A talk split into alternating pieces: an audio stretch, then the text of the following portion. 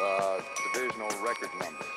Uh, the spacecraft was uh, oval shaped on top and underneath like a large pancake blown up in the middle. Benvenuti a la diciannovesima puntata di Ervis Mara, il podcast di Fenomeno sulla pallacanestro NBA. Siamo nei giorni più strani dell'anno, quelli a metà tra il draft che si è consumato la scorsa settimana e il mercato dei free agent che apre ufficialmente alla mezzanotte tra il 30 di giugno e l'1 di luglio a mezzanotte italiana, anche se le squadre si stanno già muovendo da settimane, forse da mesi, in barba a tutte le regole del tampering che tanto non rispetta nessuno. Per parlare sia del draft che del mercato abbiamo per la prima volta con noi il podcaster italiano più famoso negli Stati Uniti, o quantomeno il più famoso tra i tifosi degli Oklahoma City Thunder. Quindi benvenuto a Mickey Berra. Ciao Dario, grazie, grazie per avermi dato questa opportunità. Eh, America, in America direi di no. Uh, in quella nicchia di matti che seguono i Thunder, uh, bah, magari sì. Per chi non lo sapesse, Mickey Berra è uno dei co-host, uno degli ospiti fissi, come ti possiamo definire? Ma direi ospiti fissi eh, del, del, Down to Dunk. Certo. Sì, ecco. Down to Dunk è uno dei podcast principali che adesso è anche sulla piattaforma di The Athletic, è gestito da Andrew Schlecht che da quest'anno è diventato il beat writer per gli Oklahoma City Thunder per The Athletic o sbaglio? O comunque li segue Beh, fisso? Diciamo che li segue, li segue al 100%, eh, non scriverà pezzi o cose di questo tipo Uh, su, in, in, maniera regolare post game e quant'altro ok sì non ha un beat writer uh, perché come dire siamo in questa bella situazione dove vinciamo 20 partite forse e, e quindi non è, non, è, non è, di grande appealing però diciamo che la, è, è il um, insieme a Joe Mussato sono i due referenti della, a livello di beat writer di, di Oklahoma City però comunque forse dall'anno prossimo si comincerà a parlare un po' di più dei Thunder. Ma prima di sviscerare in tutto e per tutto l'argomento OKC, dobbiamo parlare del fatto che eh, non è passata neanche una, una, settimana da un momento storico per la pallacanestro italiana e anche per l'NBA, perché Paolo Banchero a sorpresa è diventato la prima scelta assoluta del draft. È stata una scelta strana perché fino veramente a un'ora dall'inizio del draft si pensava che alla numero uno agli Orlando Magic andasse Jabari Smith e invece già da qualche giorno il mondo delle scommesse soprattutto aveva fatto capire che c'era la possibilità che Paolo Banchero andasse alla 1 con dei movimenti di eh, soldi di denaro che affluivano su Banchero alla 1 davvero molto molto strani che hanno mandato gambe all'aria a Las Vegas sostanzialmente con tutti i bookmakers che hanno dovuto eh, abbassare tantissimo le loro quote su Banchero fino a 4 giorni dal draft era, era anche a, in doppia cifra la, la, sua quota invece poi è scesa praticamente al raddoppio o anche di meno diventando il favorito numero 1 eh, la cosa strana che si è sviluppata è quella che il fatto che i giornalisti in realtà eh, erano tutti convinti che Jabbar Smith andasse alla 1 tutti i giornalisti continuavano a dire da Vonaroschi in giù, continuavano a ripetere no, la 1, 2, 3 sono Jabari Smith, c'è e Paolo Banchiero alla 3 e invece poi sono stati sbugiardati anche loro. Che idea ti sei fatto di tutto quello che è successo? Ma eh, io credo che ci sono due, due letture. Uh, la prima è che i Magic abbiano avuto un processo interno decisamente lungo e decisamente aperto su, su Paolo Banchero e Jabari Smith. Io credo che Chet Holmgren fosse fuori dalle discussioni dall'inizio o da quasi subito. Um, Houston dal canto suo non ha mosso nulla Uh, sapendo che Holmgren, che probabilmente è il prospetto che um, a livello di fit tecnico uh, era il migliore anche per Houston, uh, non era nelle, nelle, loro possibilità perché appunto i Thunder non sarebbero mai scesi a patti, perché Holmgren è sempre stato numero uno. Quindi diciamo che per Orlando c'era sia la, secondo me, possibilità di inserire entrambi i giocatori. Um, nel roster. Uno, mm, lo diremo fra un attimo, Paolo secondo me ha molte più possibilità da shot creator, cosa che gli Orlando Magic hanno disperatamente bisogno. L'altro, ovviamente, Jabari, uno shot maker come pochi, come nessuno forse in questo draft. Um, e quindi diciamo che ci sono queste due, due parti, no? il fatto che entrambi i giocatori probabilmente sono stati nel processo fino a, um, agli ultimi giorni anche uh, del draft. Um, e poi il fatto che tenere diciamo chiusa questa, uh, questa indecisione poteva portare qualcuna delle squadre dietro uh, i, i, Magic a provare a fare un'offerta indecente, cosa che poi non è arrivata, credo, perché Houston ha deciso di rimanere abbastanza alla, alla porta e, e, come detto che sì, era abbastanza convinta del fatto che Holmgren non sarebbe mai andato ai Magic e quindi um, secondo me diciamo che è, è, una buona notizia per i Magic il fatto che le loro scelte siano rimaste segrete fino, fino all'ultimo. Sì, è decisamente particolare perché in linea teorica non dovresti avere paura alla 1 di dover fare dei smokes, intanto nessuno ti può sopravanzare a meno che non vengano proprio a offrirti una cosa del genere, però mantenere della riservatezza, lo aveva detto anche Jeff Waldman, il, il capo della dirigenza dei Magic, pochi giorni prima eh, della scelta, aveva ammesso senza troppi problemi che sia Holmgren che Jabari Smith avevano fatto dei provini con gli Orlando Magic e invece su Banchero aveva nicchiato, aveva detto sapete bisogna stare attenti, non bisogna dare troppe informazioni, bla bla bla, aveva fatto un lunghissimo giro di parole sostanzialmente cercando di coprire quelle che poi in realtà si sono rivelate le sue intenzioni. Parliamo però anche del fatto che Paolo Banchero alla 1 comunque il talento per poter ricoprire quel ruolo lì sicuramente ce l'ha, la, la parola chiave che tu hai detto è shot creator, cioè creazione di tiri. Paolo è un giocatore che eh, se gli dai la palla nel quarto periodo di una partita, comunque qualcosa riesce a tirarsi fuori, non solamente per quello che riesce a crearsi da solo, ma anche per quello che riesce a creare gli altri con delle doti di playmaker che soprattutto nella seconda parte di stagione ci ha fatto vedere in maniera molto molto interessante. Ma io credo che senza paura di essere smentito, eh, Paolo sia il miglior passatore di questo draft. Uh, non tra i lunghi, ma in generale. Credo che a parte forse alcune point guard che non sono andate al primo giro a livello di, di shot creator potrebbero essere comparabili, ma credo che Paolo sia stato utilizzato anche non abbastanza, se vogliamo, uh, in college questo, da questo punto di vista. Credo che abbia le possibilità di fare da hub offensivo per sé e per gli altri, cosa che guardando i giocatori dei Magic oggi è ottimo perché sì, uh, Wagner è un giocatore di, che tiene la palla in movimento, Suggs può essere un playmaker di rottura, non necessariamente un, un playmaker uh, che faccia... Uh, non, non, alla, non, alla, Steve Nash, ecco, per usare un, uh, un paragone molto alto. E quindi mettere in, insieme un giocatore che possa um, giocare dal mid post, giocare fronte canestro, giocare spalla canestro e gio- creare per sé e per gli altri, credo funzioni molto bene.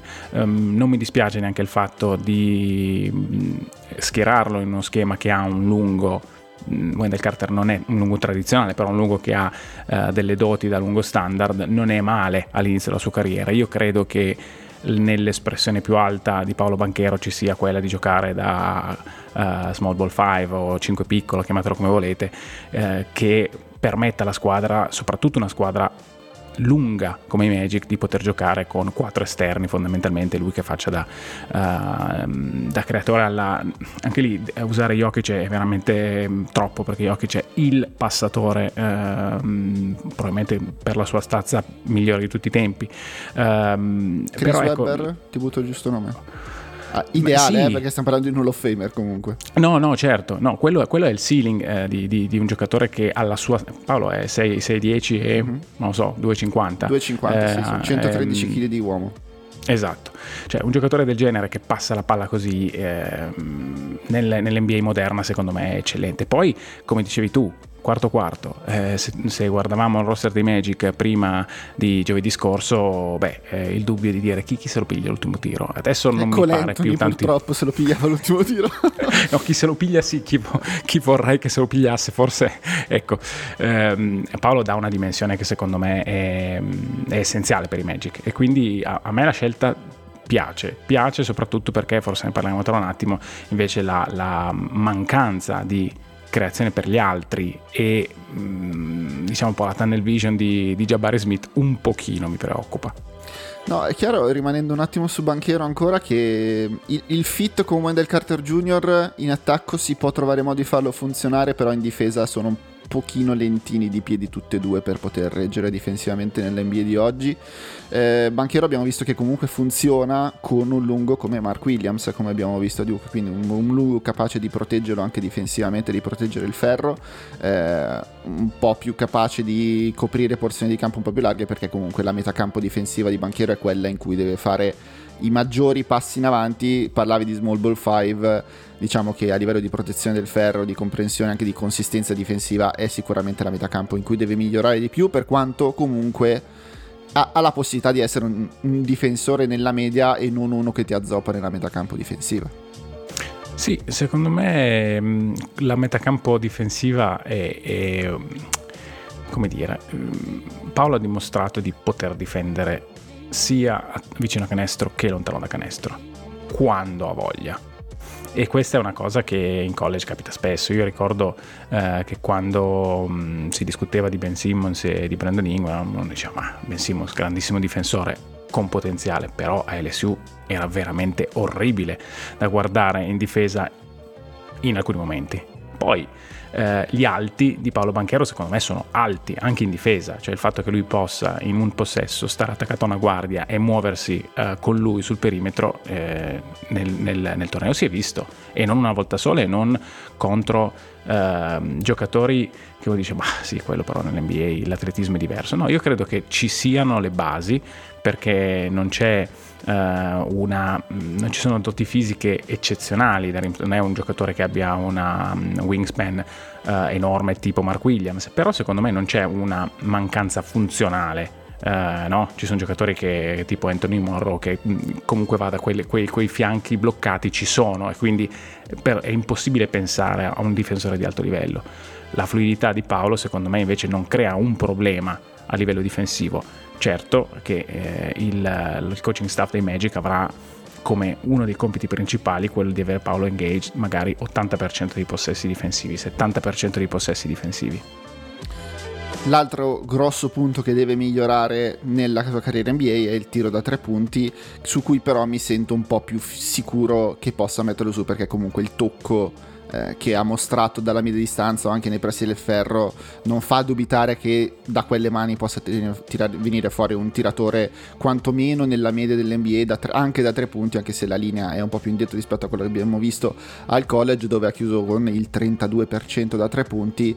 Però comunque su quel talento lì mi sento di scommettere che un tiratore da tre punti da 36% in NBA ci sia a disposizione non uno da 40 ma non gli serve neanche essere uno da 40 No, esatto, e se vogliamo, se Paolo Banchero fosse un tiratore da 3-4 triple a partita a 34-35%, sì, non è ideale, ma non è un qualcosa che, ecco, fossero 25-26%, 27-28% giocatore dove, che viene sfidato costantemente, eh, cosa che credo comunque uh-huh. sarà. Ehm, diciamo che è, è, più che sufficiente. È ovvio che se diventa un tiratore da 38-40% spot up e poi magari 30, 33, 34 eh, dal palleggio, diventa un giocatore molto difficile da marcare in qualunque momento della stagione, in qualunque momento della, della partita.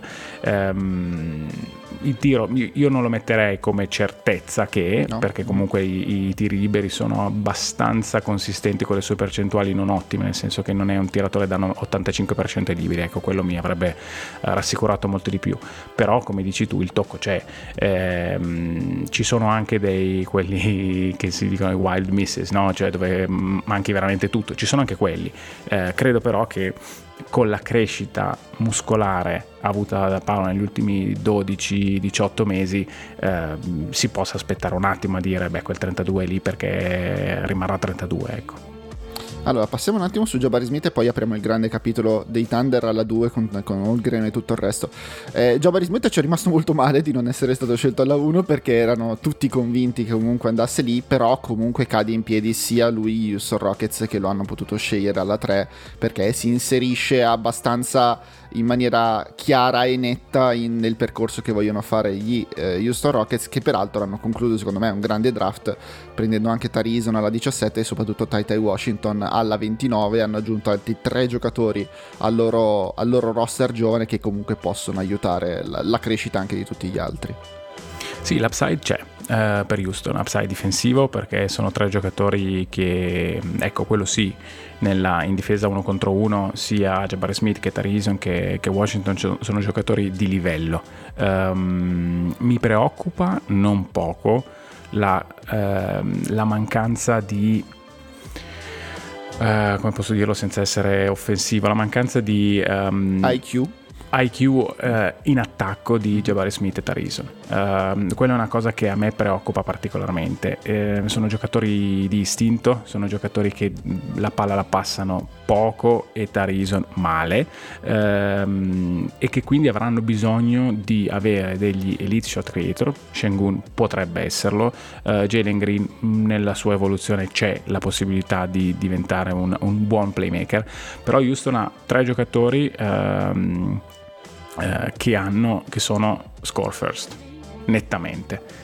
Ed è una, dire, una costruzione di roster che può funzionare, eh, ma che ha dei, dei, limiti a livello di creazione di gioco. Dovranno essere molto, molto bravi a mettere questi due giocatori che secondo me prima o poi dovranno partire in quintetto e magari partiranno da subito, eh, Ison e, e Smith, dovranno metterli in un contesto di gioco semplificato eh, che faccia venire fuori le loro eccellenze. Eh, per Tarison sono la debordanza fisica, il fatto che lui possa attaccare canestro eh, praticamente contro chiunque, un giocatore che, che, che, abbia un buon difensore o meno davanti, lui è in grado di batterlo dal palleggio quando è messo nelle condizioni giuste, quando può attaccare con la mano destra e, e quant'altro. Uh, per Jabari Smith, secondo me, inizialmente dovrà essere tantissimo, tantissimo sul suo tiro uh, da fuori, soprattutto il tiro spot up, perché lui sì è un ottimo tiratore dal palleggio, ma abusa un pochino, no? mm-hmm. È un giocatore che ha, aveva una um, effect di field goal a fine anno peggiore, decisamente peggiore di quella di AJ Griffin, per esempio solo per la, per, la, per la, selezione tiro, non perché sia un, un, tiratore peggiore. Ecco, io mi aspetto che in un attacco funzionale Jabari Smith prenda, non lo so, 8 triple partite dalla, da, dall'inizio, almeno. Ecco, le prendeva Ludort per dire. Um, su Tai Tai Washington invece secondo me molto bene per dove l'hanno preso, è un giocatore che secondo me è stato utilizzato poco a KU come, mm, come playmaker playmaker principale. Eh, ho detto che io, però, forse che io è la sigla di Kansas, vabbè, Kentucky. Vabbè, Kentucky eh, sì. e, e, secondo me invece lì può dare molto di più. E, e Rockets probabilmente questo giocatore serve perché comunque Jalen Green può giocare con un playmaker principale. Non sono affatto convinto che Porter Jr. sia il, um, il miglior giocatore da affiancare a, a Jalen Green in, in, una, in una squadra funzionale. Ecco. No, anche perché abbiamo visto un anno assieme in una squadra non funzionale l'anno scorso. No, è chiaro quello che dicevi, manca molto a livello di... Ehm, non tanto di feel per il gioco, ma proprio di comprensione del gioco su tutti i cinque livelli, se non Sengun, che però ha altre limitazioni date soprattutto da, dall'atletismo e dalla difesa, perché invece a livello di comprensione del gioco siamo, siamo molto molto avanti. Certo. Eh, vediamo, siamo ancora molto, molto presto nello sviluppo di, di, questi, di, questi, Rockets. Fai sempre in tempo ad aggiungere un po' di raziocinio anche dopo, però intanto ti sei messo in, in casa talento realizzativo e talento, talento, atletico che è quello che tu vorresti ricevere dal draft. Perché eh, se devi andare ad acquisirlo sul mercato ci sono delle controindicazioni perché eh, come abbiamo detto Kevin Porter Jr. talento realizzativo ne ha, però diciamo che eh, il lato scuro della luna è una personalità diciamo difficile da gestire all'interno di uno spogliatoio, mettiamola così. Sì, allora, eh, vis- posso finire una, una, cosa sui Rockets? Eh, attenzione, loro hanno scelto probabilmente il best player available a tutte le scelte. Uh-huh. Cioè, nel senso, non, non, credo ci fossero scelte migliori. Uno si può, si può guardare un attimo la, la, la scelta di Tarison, ma le altre hanno scelto il talento ed è quello che si deve fare. E Jabari Smith oggi non è un giocatore che passa la palla ad alto livello, ma ci sono molti esempi di giocatori giovanissimi scelti al draft a 18 anni, come, come Jabari Smith non è il più giovane, però praticamente insieme a Durant sono i due giocatori più giovani del draft. E, e chi, chi, ha detto che questo la, la, metà del libro che non è ancora la metà? Il, nella, nella, carriera il, di Jabari Smith, la, la, la, parte finale della sua storia sia, ehi, quest'uomo è arrivato a Houston e poi in tre anni è diventato l'hub offensivo dei Rockets, perché? Perché quella parte lì l'ha sviluppata bene, ecco, cioè, c'è, c'è assolutamente questa possibilità. No, è chiaro che c'è un lavoro sul palleggio da fare per permettere di arrivare fino in fondo perché al momento non mette assolutamente pressione al ferro e si ferma sempre dalla media distanza per il suo tiro che è purissimo, però comunque cercare di diversificare un po' la selezione di tiro sicuramente lo aiuterebbe non sono sicuro che ci sia ancora ci sia già nel roster quel giocatore che gli può permettere di prendere triple in ritmo eh, da, dal primo minuto se non Jalen Green che fa un ulteriore salto di qualità che può anche farlo a livello di playmaker perché comunque quello che ha fatto intravedere nella seconda parte della scorsa stagione è molto molto interessante da parte di Jalen Green. Allora passiamo apriamo il grande capitolo dei Thunder. Tu in mm, 20 minuti di puntata mi hai già citato Anthony Morrow e Ludort più di una volta. Renditi conto di quanto sei Homer. Eh, c'è Tom che Ganalla 2 ti chiedo solo, hai mai pensato per mezzo secondo a Jabari Smith dopo che si era liberato ed era lì a disposizione alla 2? Uh, ehm, ci ho pensato perché, mm, perché ho visto uh, il report di eh, che era Ains, probably, eh, non mi ricordo più, uh, credo Ains, eh, che, che, diceva ah, eh, va, Jabari va alla 2. Questo mi ha letteralmente scioccato per eh, tre minuti e mezzo. Io non ho mai pensato che, che si potesse andare con un altro giocatore. Forse all'inizio con, con Banchero, ma non, non, non Jabari. È una cosa che secondo me, eh, se uno guarda il, gli ultimi due o tre draft dei Thunder, è molto chiara quale sia il prototipo di giocatore che, che Presti cerca. Presti cerca un giocatore oversize per la sua posizione e questo l'ha sempre fatto eh, dall'inizio del, della, della, storia eh, con i Thunder e giocatori che abbiano IQ.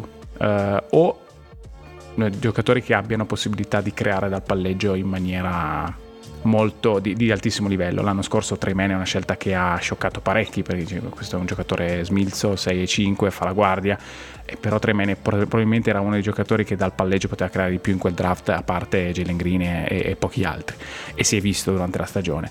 E, e, in questo draft secondo me si è andati di nuovo su questa tipologia di giocatore. Un uh, Chet Holmgren è un 7-7-1, adesso mm-hmm. probabilmente se lo misurassero sarebbe quella quel size lì, un giocatore in grado di fare tutto, un giocatore in grado di prendere decisioni da tutti e due i lati del campo, anticipi, decisioni di istinto, ma decisioni in uno, in uno, schema. Un giocatore che si è adattato a fare il comprimario a Gonzaga, nonostante avesse il talento per essere il punto focale di quella squadra. Ehm, con le altre due scelte, che, che sono un po' il, la cosa particolare del draft, perché comunque Mm, diciamo che il 60-70% dei team avrebbe scelto esattamente come i Thunder alla 2 eh, secondo me eh, magari forse un po' meno perché Jabari comunque è un giocatore che con quel tiro eh, fa, fa gol a molti però mm, sono abbastanza convinto che Chet Holmgren fosse la numero 1 su parecchi parecchi board delle squadre NBA. La seconda parte del draft è, è molto interessante, eh, non è una, una, parte che mi soddisfa particolarmente, nel senso che Usman Jeng è l'ennesimo progetto alla Baisley, alla eh, Pokushevsky di giocatore con potenziale, perché 6-10 in shoes con quel tipo di abilità dal palleggio, con quel tipo di difesa, perché è una cosa che secondo me è a oggi la miglior cosa di Zhuang Zhang, la difesa, un giocatore che in difesa ci dà, è attento, sa ruotare, è fisico. Ehm, mentre in attacco è completamente un, qualcosa da costruire, ha fatto vedere cose qua e là in NBL, a volte il tiro entra, a volte no, a volte sa attaccare dal palleggio, a volte si accontenta, insomma è, è tutto un po' un progetto. E, ehm, pagare tre scelte per un uh, progetto è, è, un qualcosa di borderline. Sono convinto che OKC possa permettersi di fare queste scelte. È la ragione per cui tu accumuli asset, perché puoi prenderti esattamente quello che vuoi uh, in un draft. Magari non le usi per, per prendere mobili, perché l'anno scorso ci hanno sicuramente provato, uh, ma diciamo che mh, mm, usare tre scelte che non hanno potenziale lottery per prenderti una scelta in lottery è sì, potrebbe essere un overpay, ma è un overpay che tu fai perché puoi permettertelo. E, ehm, e quindi è un qualcosa dove mi interessa il fatto che OKC abbia preso il giocatore che voleva. Ecco, secondo me questa è, è, una cosa mm, interessante. Ripeto, io sono, della, sono, vivo e morirò sull'isola di AJ Griffin eh, perché secondo me aveva tutto il senso del mondo avere un play finisher di altissimo livello. Eh, mm, AJ Griffin che non è stato scelto nemmeno alla 12, eh, scelta che, che si aveva e, e, dove ha preso uno dei dei giocatori che ha più impressionato in tutto il processo del draft. Eh, Presti è stato molto chiaro su Jalen Williams o J-Dub, perché adesso sono due Jalen Williams perché non avevamo già abbastanza nomi complicati. Uh-huh. Eh, non oso immaginare come Michael Cage eh, andrà in telecronaca per distinguere i due.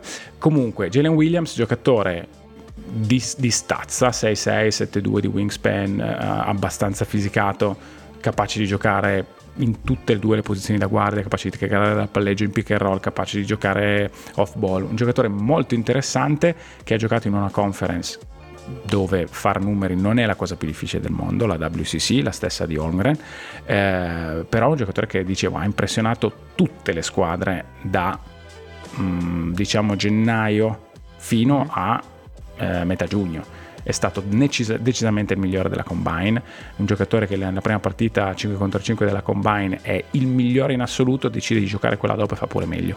Um, Press è stato, diceva, è stato molto chiaro, noi non avevamo Jalen Williams nei radar a inizio anno, forse neanche a gennaio.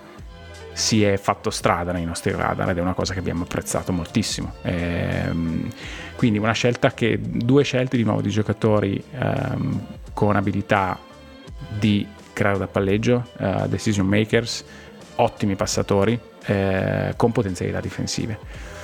Mm, sono le scelte che avrei fatto 11-12? Di nuovo no, però capisco il, il senso.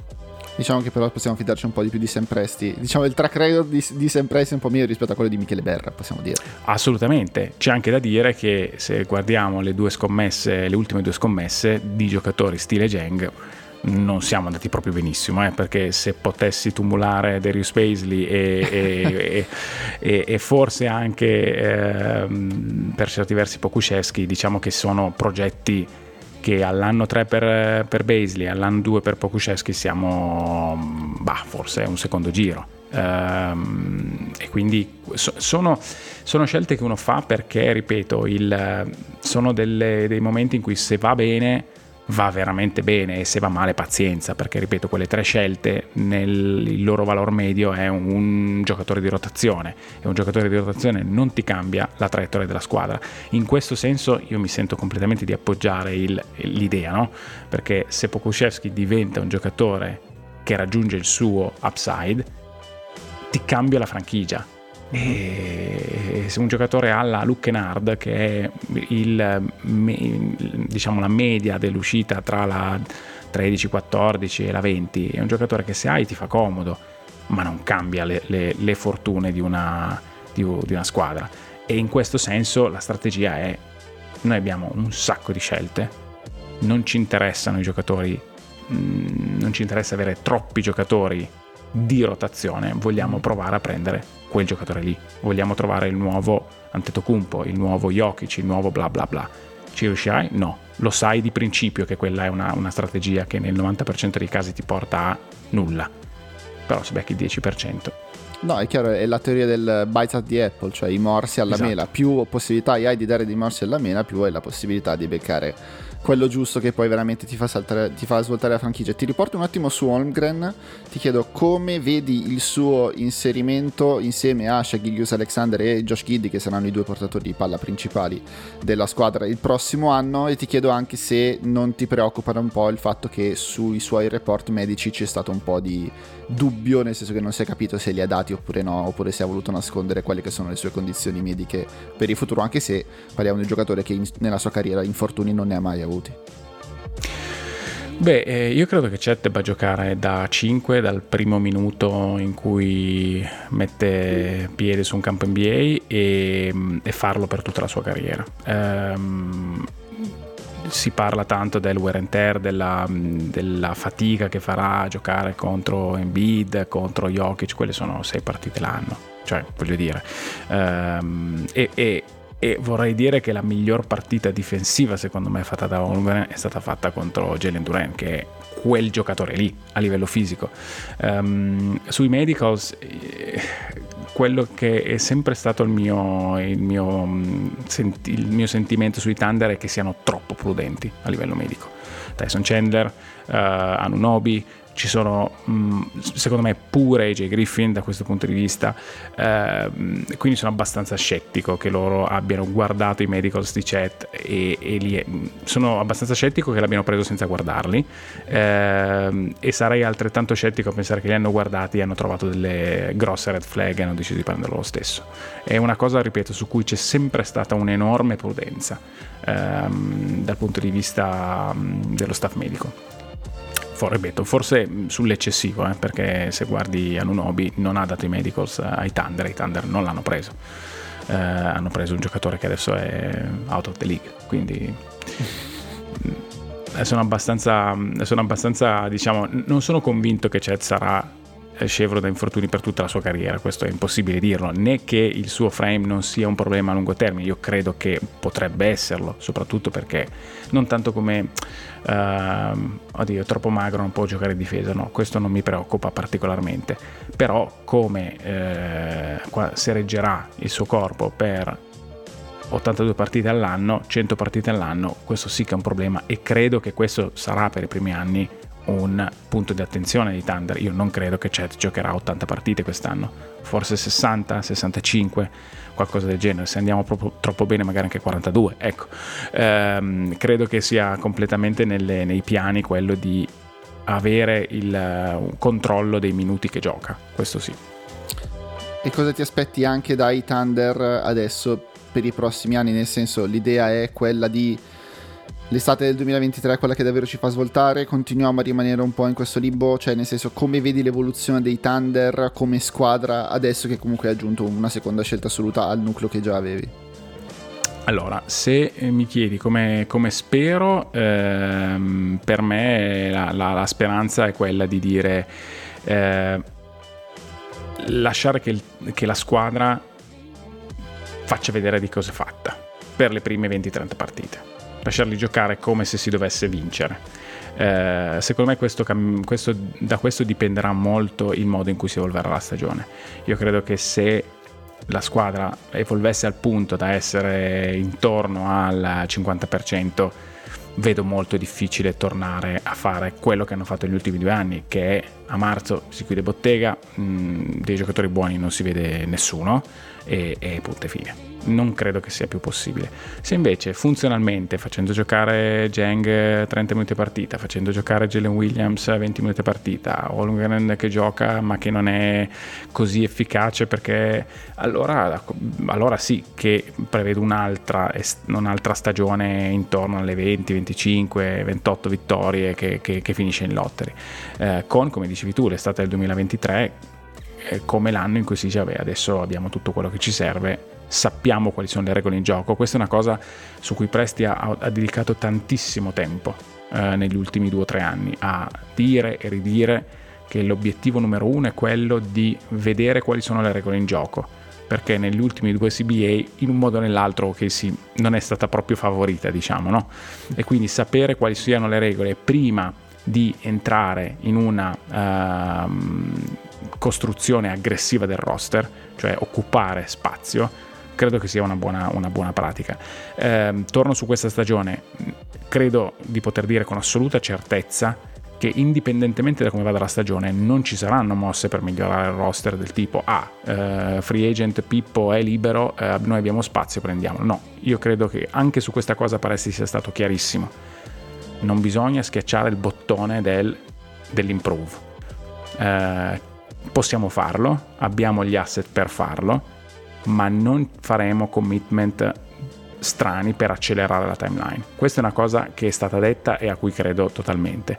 Che l'anno prossimo sia di nuovo ah, a, marzo si va in modalità development e quindi si prendono giocatori sparsi pur di fare um, di essere la peggior squadra NBA, ecco questo secondo me dipenderà da come, da come Shea, Giddy e um, Trey Man, su cui sono veramente veramente interessato a vedere come, come si svilupperà questa stagione, dipenderà molto da loro. Allora, passiamo un po' in rassegna altri vincenti e perdenti del draft in ordine un po' sparso. Ne esce benissimo, secondo me, i Detroit Pistons, che comunque alla 5 si sono ritrovati Jaden Ivy, che era una scelta che ovviamente non si poteva passare. Sono andati a prendersi Jalen Doran, un po' a sorpresa con la numero 13 e quindi, visto anche poi le mosse che hanno fatto stanotte, hanno rinunciato a inseguire DeAndre Ayton sul mercato e poi hanno scelto anche Gabriele Procida, che è stato il secondo italiano scelto al draft, insieme poi anche Matteo Spagnolo al 50 che è andato ai Minnesota Timberwolves come esce Detroit da questi giorni perché in una settimana sostanzialmente hanno ribaltato tutta la squadra e hanno iniziato a mettere dei pezzi molto interessanti attorno a Kate Cunningham.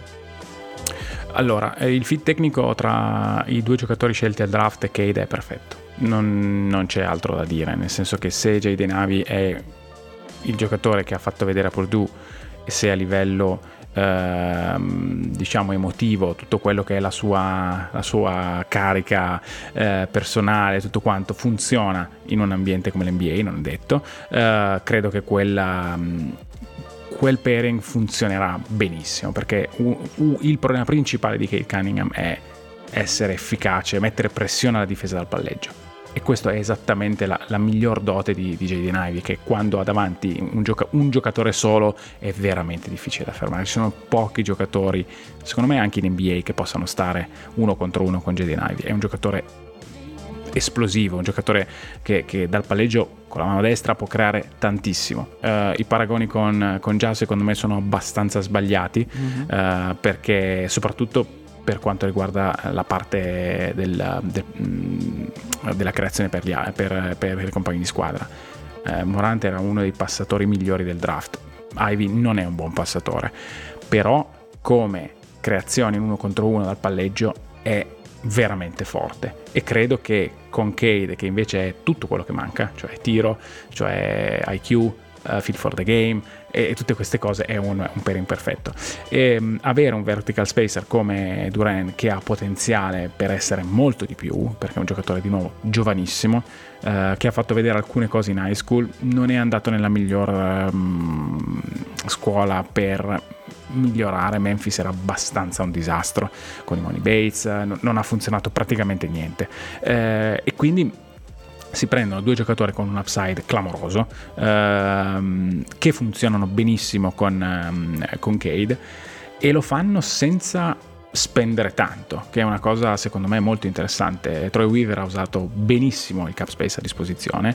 Uh, mi piaciucchiano anche le due cose fatte stanotte, perché alla fine prendono altre due seconde scelte, se non sbaglio, per uh, Alec Burks e Neras Noel, che chiaramente sono giocatori che Weaver ha apprezzato in passato. Sono due probabilmente dei giocatori che lui personalmente ha, ha um, ha scelto per i Thunder eh, qualche stagione fa. E mm, mi stupisce un po' prendere un altro lungo perché mi sembra un po' dire a, di che Isaiah Stewart non sia granché interessante per loro che ci può stare nel senso non, non, non, è un giocatore che ha sicuramente sorpreso più di tanto però ecco mollare, mollare colpo così presto mi sembra mi sembra un po' un, un chiudere un capitolo. No? Ehm, per il resto, secondo me, ripeto, è difficile trovare una squadra che con quello che aveva abbia fatto meglio di Detroit a questo draft. Decisamente sì. Eh, giusto per tornare un po' sulla vincente, Steel of the Draft, secondo te, diciamo da, dalla 15 in poi, qual è il giocatore che secondo me... Ah beh no, dai, se vuoi parlare di AJ Griffin puoi farlo, se no un altro nome. No, No, secondo me no, perché è andato nel posto peggiore in assoluto. Anche per... secondo me non c'entra niente con gli Atlanta Hawks, però. No, no, è un altro tiratore eh, di cose di cui hanno abbondanza. Eh, è un giocatore che secondo me ha bisogno di totalmente un, un'altra squadra per essere efficace e, e secondo me in, è una squadra che metterà in luce tutti i suoi difetti e che non metterà in luce i suoi pregi. Cioè, Atlanta non ha bisogno di un giocatore alla AJ Griffin e secondo me... Eh, però eh, ci sta anche sceglierlo dove l'hanno scelto. Non ho detto di, di Procida, Procida mm-hmm, ottima ah, scelta giusto. di Detroit. Mm-hmm. Eh, ottima, è un altro dei, dei, dei, dei, rimpianti del draft perché Procida era lì eh, e invece Jalen Williams per i Thunder, giocatore interessante di cui non, non vale la pena spendere altre parole, ma eh, Procida era lì e secondo me invece è un altro giocatore che per Detroit eh, è estremamente funzionale, un tiratore eccezionale, secondo me. Lui sì, potrà essere un giocatore da 40% e più da tre punti in NBA, un giocatore atletico, eh, è un giocatore serio che sa, mm, che sa essere professionista, è professionista da quando ha 15 anni, quindi insomma è un'altra um, altra ottima scelta. Sulla Steel um, a me piace tantissimo Jake Laravia Uh-huh. È, è, un giocatore che, in cui vedo similarità, ovviamente da prendere con le pinze, però è un è, simile a, Mo Wagner, a uh, Franz Wagner concettualmente. Ah. Cioè un giocatore lungo per la sua posizione, un giocatore che, che difensivamente sa mh, mm, sa essere impattante anche senza avere una, un'atleticità forte, questa è la cosa principale, a differenza da, da Franz Wagner, non è quell'atleta lì, fosse stato quell'atleta lì sarebbe andato molto più avanti nel draft, però è un giocatore che sa giocare a pallacanestro, che probabilmente è stato utilizzato molto poco a Wake Forest eh, dal punto di vista del tiro da 3 eh, e che invece in NBA farà quello ed è un ottimo tiratore. Um, quindi è un giocatore che secondo me alcune squadre un pochino più indietro si sono mangiate mani e gomiti tipo Golden State. Um, Golden State che ha fatto una, un upside play che si doveva fare a quel punto del draft uh, con PBJ, però diciamo che quel giocatore lì secondo me faceva gola a moltissimi, Jake Larevi. Io quello, metto quello che è il mio seal of the draft, anche se non è andato bassissimo, che è eh, Dalen Terry ai Chicago Bulls, non tanto per i Chicago Bulls quanto per Dalen Terry. Secondo me è un buonissimo giocatore. Eh, sì. Quando è un giocatore di quelle dimensioni, di quell'atletismo e di quell'intelligenza cestistica io sono uno di quelli che scommette sempre su di lui, anche se il tiro da tre punti non è quello che vorresti, perché comunque è un giocatore che viene battezzato dalle difese, però non è Ben Simmons, nel senso è un giocatore che comunque un 33% da tre punti te lo può anche tirare fuori, con tutto il resto che ti dà tra difesa, playmaking, eh, anche connessione tra i vari giocatori, a me interessa molto, non sono convintissimo che i Bulls troverà lo spazio di cui meriterebbe un po' perché Ayo Dosunmu non è un giocatore tanto diverso da lui e un po' perché mm-hmm. comunque ci sono Zach Lavin, c'è Caruso, c'è Lonzo Ball in teoria che dovrebbe tornare, insomma è un backcourt abbastanza eh, pieno di giocatori, però dell'Inter secondo me è veramente molto molto buono. Sì, è un altro di quei giocatori che probabilmente prendere alla 11-12 è, è, però che sì, non era una, un'opzione, ma è un giocatore che in quel range lì ti può dare moltissimo, un giocatore solido. A me piace la scelta dei Bulls perché è vero che eh, c'è Lonzo, è vero che c'è Caruso, però sono giocatori che negli ultimi anni hanno avuto qualche scricchiolio ehm, ed Elenteri è un giocatore perfetto per quello che vuole fare Donovan. Ehm, gli shot creator sono altri, lui può essere un eh, giocatore che eh, funge da connettore, diciamo, ma che non deve necessariamente creare dal palleggio. È un, è un um, gioco in una squadra dove, anche se è il tiratore peggiore in campo, non è un problema perché gli altri sono tiratori eccezionali. Se pensiamo a Chicago che conferma Lavine, che conferma Vucevic, secondo me è un giocatore che con quella taglia e quelle abilità difensive può fare veramente comodo ai Bulls. Di nuovo, eh, non è dissimile come idea da un Caruso ed è un car- se uno prende un Caruso e gli aggiunge eh, 6 o 7 cm quel giocatore lì è decisamente interessante. Mm, e quindi secondo me per i Bulls quella è, è un'ottima scelta e, mm, e secondo me non, non farà troppa fatica a trovare 10-15 minuti in, in, campo perché, ripeto, è un giocatore maturo, un giocatore che non deve aspettare anni prima di poter essere un, uh, un giocatore che dà valore aggiunto. Io credo che mm, messo in campo dopo domani, dopo, dopo poco, possa essere un giocatore che, che capisce dov'è e capisce quello che deve fare. Parlando invece delle squadre che sono andate un po' peggio al draft comunque non ne sono uscite bene come quanto si aspettavano, non so se, se mettere i Sacramento Kings nella categoria oppure no, perché comunque scegliere Murray alle 4 non è un problema di Murray, è un problema che se Jaden Ivey esplode e diventa quello che promette di diventare nella sua versione ideale, è un altro giocatore che si inserisce nei, nella, lista, nella lunga lista dei rimpianti dei Sacramento Kings, però ci sta anche che vogliono andare su un giocatore che si inserisce meglio nella loro squadra e che comunque al college Keegan è stato estremamente produttivo nella, nella posizione di 4. Sì, è difficile, difficile, dire adesso se il draft dei Kings è un draft eh, orripilante. Eh, io credo che una cosa su cui bisogna una cosa su cui sono stati immediatamente criticati è vabbè ma se avevi così alto Kigamuri perché non hai fatto una trade con, con i Pistons e ci vogliono sempre due persone per ballare io non credo che i Pistons fossero così interessati a pagare tanto per avere Ivy. Sono, sono, certo che fossero mm, abbastanza contenti di averlo, ehm, ma non, non, non, è scontato dire che Ivy fosse quarto su tutti i board.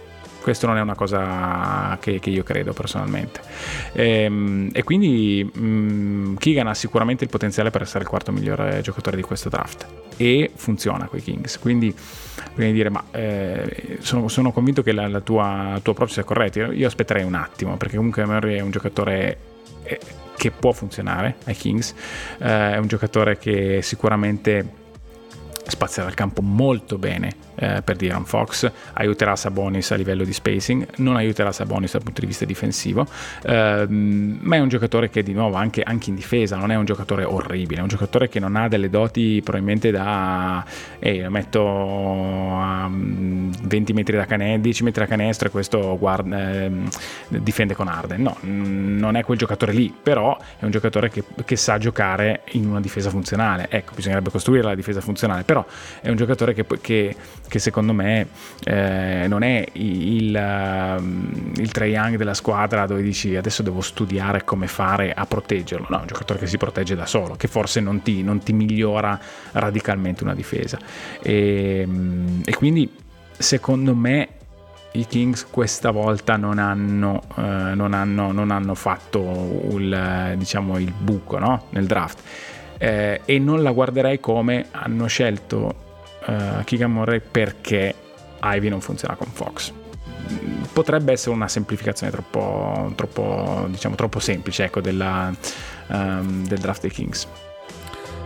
Il problema di Kigamore è che mi dà delle vibes da Jason Thompson che mi fanno tornare gli incubi, quello che probabilmente li fanno tornare anche i tifosi di Sacramento Kings. Ricordiamo che Jason Thompson, se non è il primo, è il secondo giocatore con più presenze nella maglia dei Kings nella storia della franchigia. E questo dice tutto sui Sacramento Kings. Allora, io mi ero segnato giuria in attesa sui Knicks per vedere cosa fanno in free agency. In realtà, in base alle mosse che hanno fatto, ci fanno capire che la mossa della free agency è dare 110 milioni di dollari in 4 anni a Jalen Branson. E non so se vogliamo aprire adesso il capitolo della free agency oppure no, trovando questo gancio, perché comunque è una Ma... mossa abbastanza bold, mettiamola così. Sì, e, il mio commento è dopo bold, and then what? Quindi, do, che cosa succede dopo che hai, hai Jalen Branson a quella cifra che cre- ritengo assolutamente appropriata?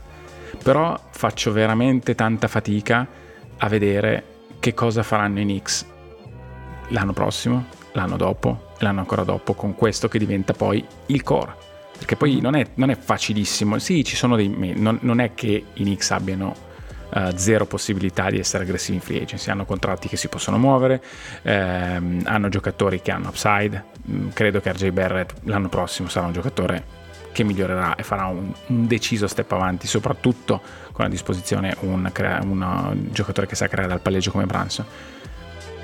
Però non ci vedo un upside dire ah questa squadra può eh, fra 4-5 anni se succedono queste due o tre cosette sono lì per vincere. No fra 3-4 anni sono lì per fare il sesto quinto quarto eh, no?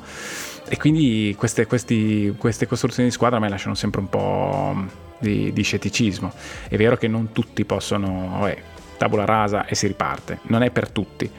Però ci sono squadre nella posizione dei Knicks che fanno mosse mm, un pochino più funzionali a dire beh se funziona ABC io uh, vinco. Con, con Knicks oggi io questa cosa non la vedo. Al netto del Branson quelli, quei soldi lì li vale.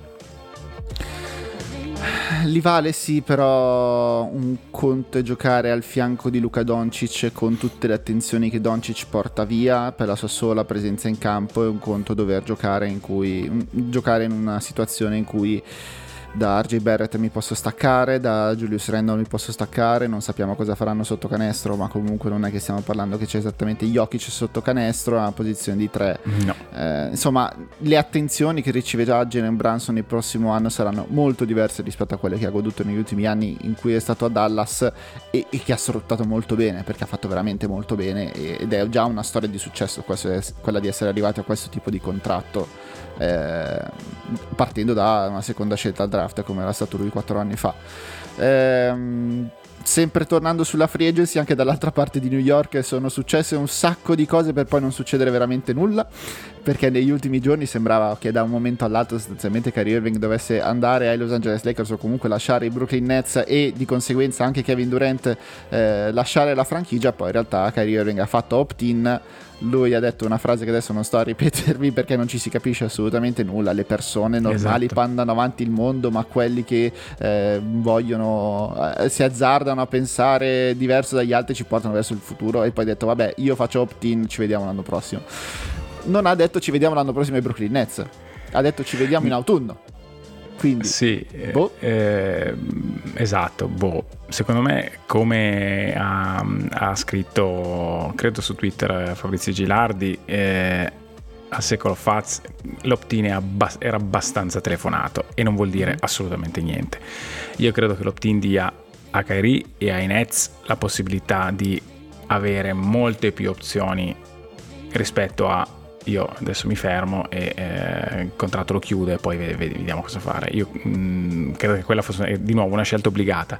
Che cosa voglia dire? Io credo che mh, mm, la scelta, la, la, cosa più probabile è che Kyrie, KD e i Nets si diano ancora un anno per vedere cosa succede a Ben Simmons, per vedere se quel, quel core che non ha mai fatto un, un centesimo di secondo sul campo che cosa può fare vedere anche Harris. Io credo che una squadra che abbia KD, Harris, uh, Kyrie e, e, Ben Simmons possa essere la miglior squadra est se tutto va bene. È una, mm, KD è il miglior giocatore della Lega, secondo miglior giocatore della Lega, terzo, mm, que, quella cosa lì. Kyrie quando gioca è un top 15. Uh, ben Simmons in alcuni momenti è stato un giocatore all da All NBA e, cioè, c'è, e c'è troppo per almeno non provarci un anno, secondo me. Poi che, che, che, possa, eh, che il risultato possa essere un disastro, questo sì, ovviamente c'è questo potenziale, però a una cosa del genere dai almeno un altro anno. No, ci, ci, sta come ragionamento. A me sembra che però tutto l'ambiente Nets, tutta la franchigia sia completamente esausta di Kyrie Irving e veramente non vedono l'ora di liberarsene. Si rendono conto che liberarsene adesso eh, per dover affrettare una trade sicuramente lo cedi a boh, 10 centesimi sul contro il dollaro che, che probabilmente mm-hmm. vale e forse anche per Kevin Durant non c'è in giro quel mega pacchetto che tu vorresti se devi cedere un giocatore come Kevin Durant che comunque ha 4 anni di contratto netti senza player option né niente. Eh, Beh, non ti piacciono 10 scelte? 10 prime noi le abbiamo, eh. eh. Ho capito, però tu hai detto che non dovevi accelerare la timeline. Eh vabbè, ma Kevin Durant, Kevin Durant. Kevin Durant. vabbè. Beh, Kevin Durant, Kevin Durant. Ok. No, e, mm, i Nets eh, mi sembra che non, non, avessero assolutamente voglia di doversi imbarcare in un'altra stagione con il mal di testa che Kyrie Irving ti procura. Tu hai detto che Kyrie Irving quando gioca è un top 15, io ti dico un top 15 nella metacampo offensiva, ma in quella Vabbè, ovviamente. è uno che è uno che ti azzoppa parecchio. Cioè, siamo arrivati a un punto della sua carriera in cui veramente ti azzoppa parecchio. Per quanto lui, quando ha la testa attaccata, non è neanche un cattivo difensore, ma non puoi mai contare su una testa attaccata da una partita all'altra, da una serie all'altra. La, la serie contro i, Boston Celtics è stata brutta, eh? anche perché a un certo punto mm-hmm. è sembrato proprio che lui si distaccasse mentalmente da tutti i suoi compagni, come è stato poi in realtà per tutta la stagione, e che non ci desse proprio più. Si limitava a mettersi in un angolo, a dare palla a Kevin Durant, e Kevin Durant andava a schiantare contro la difesa dei Boston Celtics. Quello mi preoccupa di più, anco, ancora di più di tutto quello che succede fuori dal campo, che è già abbastanza preoccupante di suo quando parli di Kyrie Irving, sì. ma anche il, quello che ha dato in campo eh, non è un giocatore che eh, meriterebbe il contratto che, che, cercava e che pensa di, di, di, di, pretendere. Sostanzialmente non vale il mal di testa che ti procura. Io sono arrivato a questa conclusione. E, non è una conclusione sbagliata, nel senso, ehm, l'opzione però per, per i Nets va bene, non vedi l'ora di liberartene, ok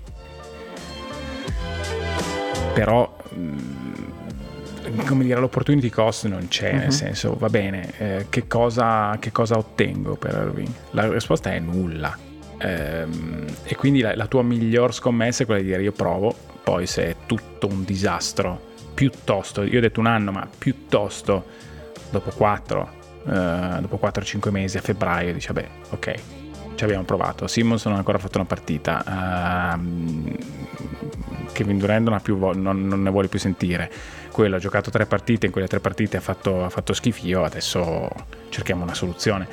Ehm, non credo che ci sia grosso valore tra farla adesso e farla a febbraio. Ehm, è anche vero che è, è, ovvio che quello che ti, ti può capitare è che se magari oggi eh, prendi una, una, prima protetta e un giocatore funzionale, a febbraio potresti dover fare buyout. Ecco, questo sì, però quanto conta quella prima, quella prima due prime, mettila come vuoi, non saranno, non saranno scelte non protette. Cioè, io non pagherei una prima non protetta per Irving. Uh, forse lo può fare una squadra che è disperata come i Lakers ma la vedo dura. Uh, sì, puoi dire ah, eh, Westbrook per Irving e ti do una prima non protetta. Mm. Nel senso, stiamo parlando di robe del genere, eh? non stiamo parlando di uh, Houston che dice ah ti do uh, Tarison e Tai Tai Washington per Kyrie Irving. Non credo che lo facciano, nel senso manco se, manco se Irving promettesse la luna. Quindi, ripeto, qual è il, l'opportunità per, per i Nets di dire liberiamocene oggi? E secondo me non, eh, non, li metterebbe in una miglior posizione per convincere KD che, quella, che, che possono dargli una squadra a titolo. Ecco. No, infatti Durant ha fatto capire sostanzialmente che se se ne va a Irving lui non considera più Nets una squadra da titolo e lui una squadra non da titolo non ci vuole rimanere. Giustamente a 34 anni non è più nel business di dover aspettare qualsiasi cosa. È ovvio che non puoi prendere neanche una scelta informata senza sapere che cos'hai da Ben Simmons. Perché un conto è se avessimo visto Ben Simmons in campo nell'ultimo anno allora hai un'idea di ok, questo qua è ancora un nell'NBA, però al momento è un gigantesco punto di domanda. Che tipo di Simmons eh. si ripresenterà il prossimo anno? Per dire, ok, se io mi libero di Irving e di Durant, più tutto quello che ricevo indietro, ma ho un Ben Simmons che è Ben Simmons, oppure ho quella guscio senza niente dentro che, che c'è stato dopo la serie contro Atlanta in poi? Eh, questo non lo puoi sapere, quindi è giusto che tu rimandi di un anno o comunque rimandi di qualche mese la decisione che devi prendere su questo roster per capire se questo esperimento... Devi anche fare una scelta su Steve Nash, voglio dire che, che fino a questo momento non ha dimostrato di essere... non mi immagino eh, che per i prossimi dieci anni Steve Nash o per i prossimi vent'anni per quello che abbiamo visto adesso sia un capo allenatore ovunque in NBA. Si è visto qualcosina ma non abbastanza per poterci scommettere. Sì, sono d'accordo. Um, è anche molto difficile avere un'opinione su... Sicuramente possiamo dire che um, non è un Popovic, ecco, a livello mm-hmm. di gestione della... Certo è che la situazione è estremamente complicata. Eh sì. Se l'è scelta, uh, l'ha voluta, diciamo che per adesso mm, la parte gestione, gestione risorse umane non è, non è stata impeccabile. E mm, è, è, molto difficile giudicare un allenatore da, eh, da come allena una squadra che ha quel tipo di giocatori. Eh, era, è stato molto difficile farlo per esempio per Donovan, ok sì, eh, secondo me nella seconda parte della sua via, andato via KD si è visto un po' di più, si è visto un po' di più anche quando è andato via Westbrook, eh, il basket è cambiato, quindi giudicare mh, a livello di un allenatore solo da, una, da, da un paio di stagioni dove è è andato tutto male è difficile. Sicuramente fosse andato tutto bene avresti potuto avere un giudizio decisamente positivo. Quindi, mm, ripeto, sì, anche quello è una parte che, che, che va discussa, ma di nuovo, secondo me non è una cosa che faranno quest'anno.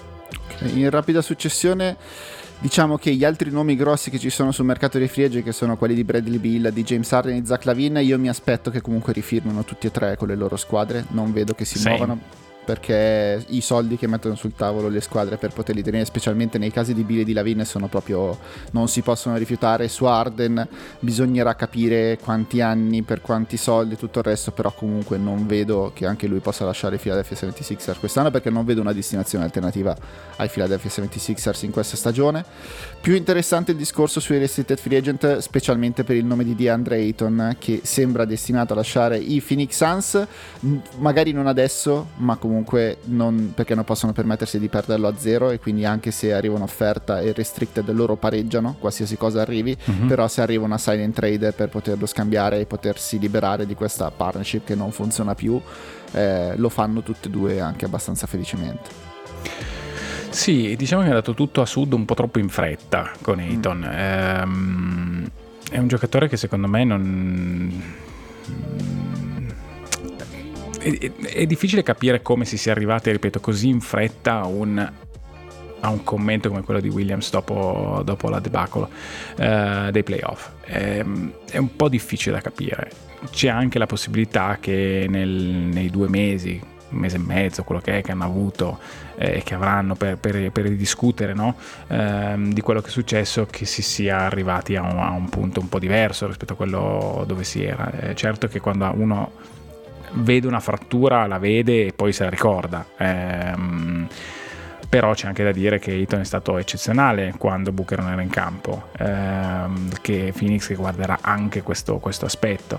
Ehm, io vedo, vedo, abbastanza complicato trovare un, um, un partner che abbia eh, le, le, risorse sufficienti e l'interesse sufficiente. A me viene in mente Atlanta, quello potrebbe essere una cosa che funziona. Eh, AJ Griffin sarebbe in un posto eccezionale, funzionerebbe molto bene.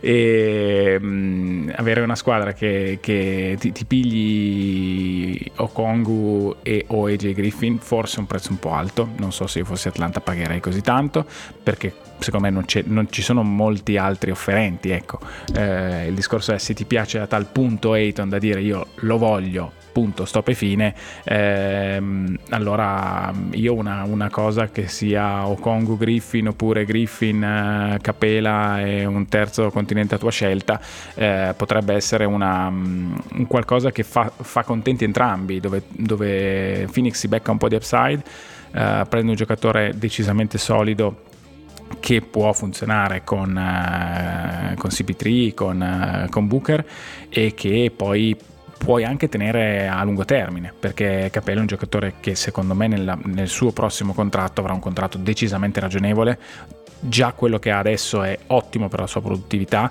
e, e quindi qu- quello è un posto dove dico mm, secondo me Atlanta qualche ideuzza di, di, avere un lungo di talento ce l'aveva nel draft. Non è riuscita a livello di asset ad andare a prenderselo.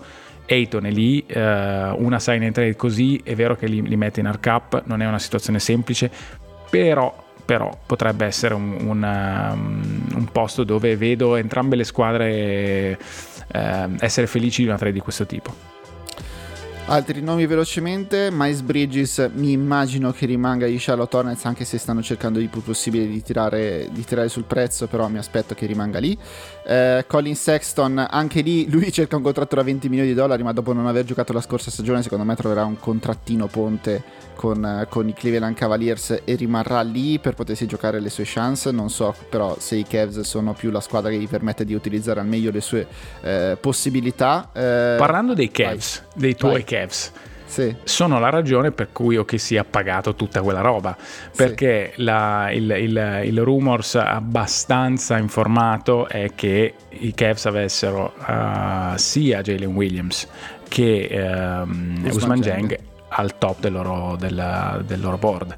Sì, e, che, che fossero mm-hmm. sì esatto. E che fossero la squadra eh, che offriva forse una, una prima bellina eh, e che ha costretto Presti vabbè te ne do tre. Ehm, e quindi Cleveland molto aggressiva sullo stesso tipo di in realtà sullo stesso tipo di progetto di OKC avere giocatori oversized per la posizione e che abbiano ehm, caratteristiche da un ball creators secondo me non, non, sono una squadra che ha scelto il, il miglior giocatore sul um, eh, rimasto eh, di nuovo anche lì secondo me si poteva andare a J. Griffin un giocatore un po' diverso uh, mm-hmm. da, da, da, quello che secondo me era il loro, il loro diciamo, risultato preferito al, al draft. Diciamo che Agbaji se l'avessi firmato come free agent a poco prezzo l'avrei apprezzato molto, preso alla 14 in un draft mi piace molto molto di meno. Cioè preferirei, avrei preferito un giocatore con molto più upside, con molto più sì. potenzialità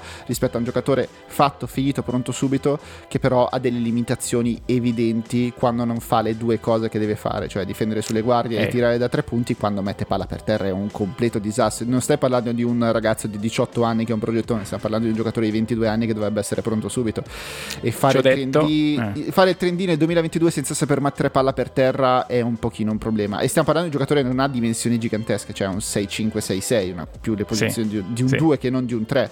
E Cavs sì. serviva un 3. Eh, sì, c'è da, c'è da, dire che è molto fisico, estremamente atletico, può giocare contro i tre in difesa e la scommessa di Cleveland è che il suo, il suo 40% da 3 sia una cosa che si può proiettare su 7-8 triple partita e se è così dice vabbè eh, forse l'upside me lo posso anche dimenticare per un attimo perché adesso Garland, Sexton, Mobley e eh, chi, chi, più ne ha più ne metta hanno delle autostrade eh, per il ferro e mm-hmm. questo basta secondo me questo è, è, il modo in cui loro poi hanno visto il draft cioè nel senso tutti quelli che sono dopo o hanno delle red flags che non ci piacciono oppure sono giocatori che con, con il ho adesso difficilmente riesco a spendere. Jake Larevi è troppo alto alla 14 secondo me ehm, e, e quindi ci sta. Però ecco, sono, sono i giocatori, erano una squadra estremamente aggressiva al draft mettiamola così. Sì, eh, sono contento che non siano andati su Tarison perché forse non si incastrava benissimo con quello no. che volevano fare. Eh, altri nomi veloci della free agency, Anferni Simons probabilmente rimarrà a Portland, non so con quale contratto, non so con quale fit con Demi Lillard perché comunque ha funzionato senza Lillard e non con lui, ma i, i Blazers sono molto aggressivi e vedremo cosa riusciranno a fare anche in futuro. Eh, Mi stupirei P- per sotto 20 eh, per eh, sì, Simons. No, no, sicuramente. PJ Tucker sta per andare dei, a prendere dei soldi insensati dai Philadelphia 76ers perché si parla non tanto dei 30 milioni ma dei 3 anni. Questo è un giocatore che a 38 anni già compiuti fa fatica a rimanere in campo. Peraltro non pensavo neanche che un giocatore di 38 anni potesse firmare per 3 anni, non c'era mica la regola. No, però forse Chris Paul l'ha cambiata la regola. Sì, l'hanno cambiata, esatto. sì. Io se fossi una contender farei eh, carte false per arrivare a Nicola Batum perché è un giocatore che mi ha sempre fatto impazzire anche in questa terza fase della sua carriera. Funziona benissimo come Small Ball 5 che Vollune andrà a prendersi i suoi soldoni. Non è detto che non siano quelli di Golden State e Nurkic probabilmente vediamo che cosa, che cosa possono andare a prenderci. Però insomma ci sono questi nomi qua che poi in realtà sulla free agency non è granché la classe del 2022 però qualcosa si muoverà di sicuro. Un ultimo commento su Golden State e su uh, Kevin Looney Mm-hmm. Non è dissimile quello che fa Golden State rispetto a quello che fanno le squadre che hanno fatto le squadre nel passato che hanno accumulato un sacco di scelte al draft. È un altro tipo di risorsa. Golden State ha tutti i soldi di cui ha bisogno. Uh, è follia pagare un Luni 10 milioni l'anno che costano poi uh, 18, 50, 20. Tipo. no, con la luxury tax anche di più. Qua, sì, uno poi lo, lo, lo, lo come dire, lo... Quello che è, sì, sono son per tre forse, quindi eh, quella è follia. Ehm, boh. L'anno scorso sembrava che tenere Wiggins a quei soldi fosse una follia eh, di quelle da, da, da, da, manico- da rinchiudere, no? Ehm, tutta la dirigenza. Eh, sc- quest'anno ci hanno vinto un titolo che gli ha fruttato ben di più di quello che hanno speso per Wiggins. Quindi avere questa straordinaria ricchezza, questo portafoglio che, dove entra qualunque roba, no? quello che esce è decisamente irrilevante, è un, è un, altro modo di dire che la, quando uno ha una ricchezza di qualcosa, sì, faccio un overpay per l'uni, ma possibile, me lo posso permettere? Sì, mi servirà forse, ma se mi serve ce l'ho e, e, e questo è, è, un qualcosa che secondo me va, va, va sempre ricordato. È assurdo che, che, che l'Uni costi uh, eh, 40 milioni l'anno ai Warriors, non è un giocatore che vale 40 milioni, però se Golden State giocasse l'anno prossimo contro, uh, di nuovo contro i Celtics e l'Uni fosse determinante, questo è il, il lusso di avere una, una, una squadra a San Francisco con quelle potenzialità economiche.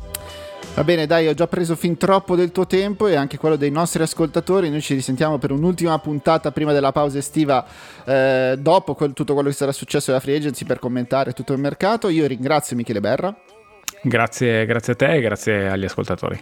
E ci risentiamo sempre qua su Ervismara.